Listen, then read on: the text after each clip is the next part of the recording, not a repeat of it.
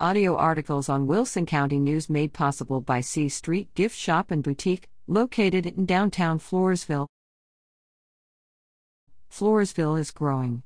Hear about it at Lunch and Learn. The Floresville Chamber of Commerce is excited to bring back its Lunch and Learn events to the business community, with the first one slated for Tuesday, July 20th, in the American Legion Post 38 at 1412 4th Street in Floresville. Attendees can meet, mingle, and network from 11:30 a.m. to 1 p.m. while enjoying a delicious catered lunch by Nickel Barbecue.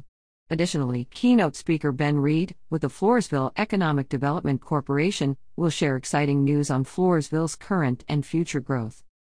Lunch is $15 per plate. RSVP to secure your seat and meal at bit.ly slash lunch and learn.